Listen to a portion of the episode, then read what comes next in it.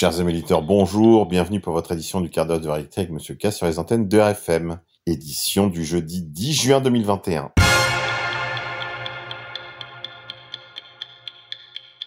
Aujourd'hui, nous sommes la Saint Landry, mort en 661, évêque de Paris et fondateur de l'Hôtel Dieu.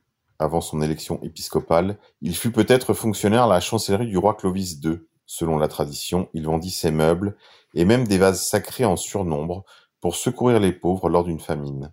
Les Archives nationales de France conservent sa signature originale en bas de l'acte de confirmation royale d'un privilège qu'il avait accordé au moine de Cluny. Son tombeau était un lieu de pèlerinage à Saint-Germain-l'Auxerrois, dans le premier arrondissement.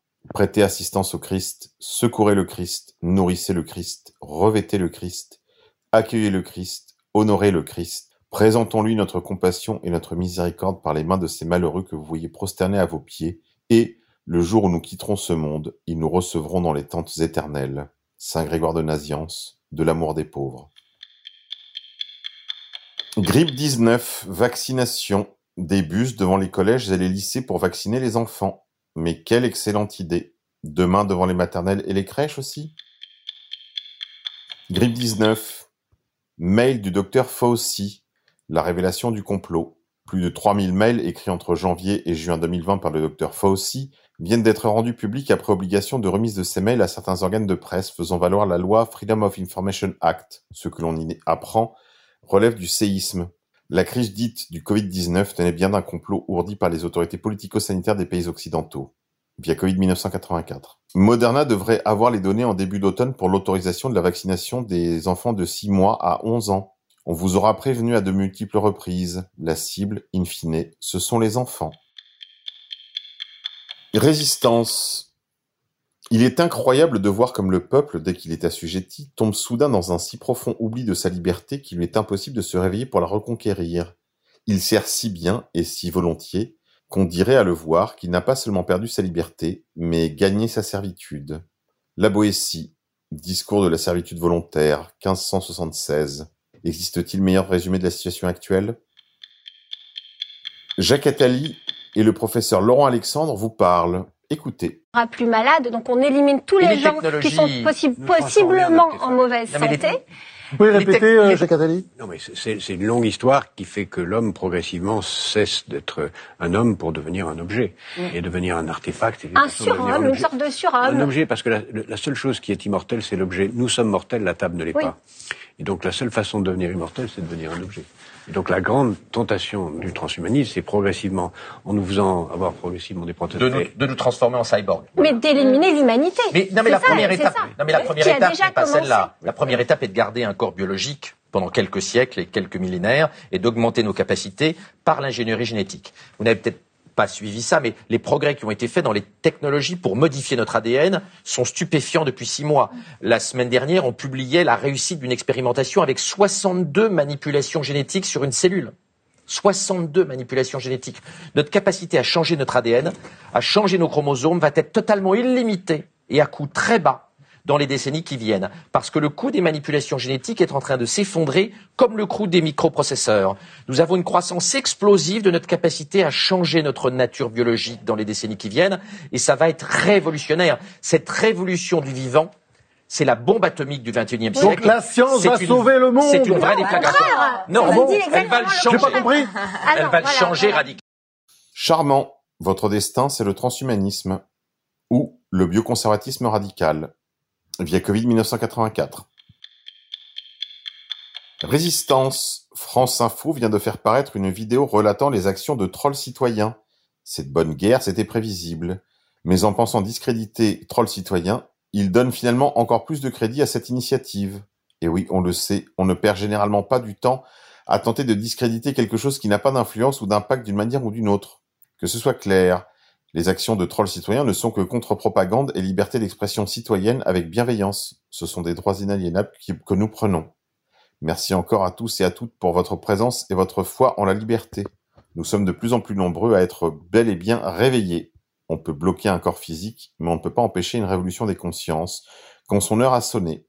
Rejoignez le canal de Trolls Citoyens pour être informé des prochaines opérations t.me slash trollcitoyen au pluriel sur Telegram. Patrouille Retour éternel du concret. Agnès Buzyn et Jérôme Salomon sont poursuivis aux Antilles pour faux témoignages dans l'affaire dite du chlordécone, un pesticide qui a empoisonné les populations martiniquaises et guadeloupéennes durant 20 ans, via le média Enquête 4.2. Moins de 48 heures après la révélation concernant le scandale de l'évothyrox dans lequel Agnès Buzyn est citée, l'ex-ministre de la Santé d'Emmanuel Macron vient de faire l'objet d'une nouvelle poursuite judiciaire par une organisation antillaise. Agnès Buzyn et Jérôme Salomon, directeur général de la Santé, sont poursuivis pour faux témoignages dans l'affaire dite du chlordécone, un pesticide qui a empoisonné les populations martiniquaises et guadeloupéennes durant 20 ans. Les conséquences de la commercialisation de ce pesticide ont été dévastatrices, comme l'indique le média monsieurmondialisation.org.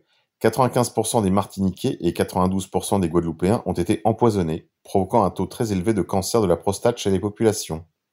Plus de 20 ans après l'arrêt de la commercialisation du chlordécone en 1993, le peuple martiniquais et antillais ne veut rien céder. Ce 5 juin, L'UGTG, l'Union générale des travailleurs de Guadeloupe, a exigé dans un communiqué intégralement lu par lecourrier-du-soir.com de l'État français qu'il assume ses fautes et pointe du doigt Agnès Buzyn et Jérôme Salomon, qu'elle accuse d'avoir menti sous serment devant la commission d'enquête parlementaire. Vaccination grippe 19. Toutes les compagnies aériennes allemandes encore en activité se sont assises à la table des négociations pour débattre de la question de la responsabilité. Étant donné que le gouvernement fédéral n'accepte pas la responsabilité et refuse même de le faire, les compagnies aériennes ont décidé à l'unanimité de ne plus autoriser de passagers fraîchement vaccinés à prendre l'avion et affirment qu'elles ne veulent pas supporter le risque de thrombose. Elles ont décidé de ne pas le faire, donc ceux qui se sont fait vacciner maintenant parce qu'ils veulent partir en vacances seront ceux qui devront rester ici. Cela signifie que les rôles sont maintenant inversés et que les vaccinés sont maintenant acculés dans un coin. Pour plus ample information, retrouvez les posts du docteur Coleman, virologue, sur les réseaux sociaux. Pays de lumière. Le grand rabbin de Jérusalem compare les participants de la Gay Pride à des animaux sauvages. Irrité par la présence de religieux à la marche des fiertés de Jérusalem, le grand rabbin de la ville Shlomo Hamar a laissé exploser son aversion des LGBT en estimant qu'ils se comportaient moins bien que des animaux sauvages. Même une montre cassée indique l'heure exacte deux fois par jour. Résistance, une candidate RN désinvestie pour avoir rendu hommage au professeur Forisson.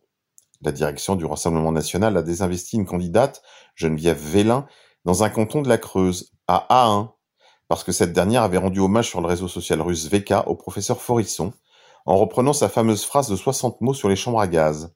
Geneviève Vélin maintient sa candidature au départemental mais est désormais sans étiquette, ayant été écartée par le RN. Il est loin le temps où le parti fondé par Jean-Marie Le Pen comptait des personnalités révisionnistes en son sein, comme Georges Tail, qui a même occupé des fonctions importantes dans le mouvement en Rhône-Alpes et militait ouvertement dans son programme de gouvernement pour l'abrogation de la loi Guesso. Breaking news, le pass sanitaire est désormais validé par le Parlement européen contre le Covid-19. Monde d'après. Benjamin Netanyahu veut pucer les enfants pour qu'ils sonnent lorsqu'ils sont trop proches les uns des autres. Aujourd'hui en Israël, demain en France? Insolite, Sylvano Trotta revient sur l'affaire du Magnette Défi. Les personnes qui se sont fait faire deux injections, parfois une, deviennent magnétiques au point d'injection.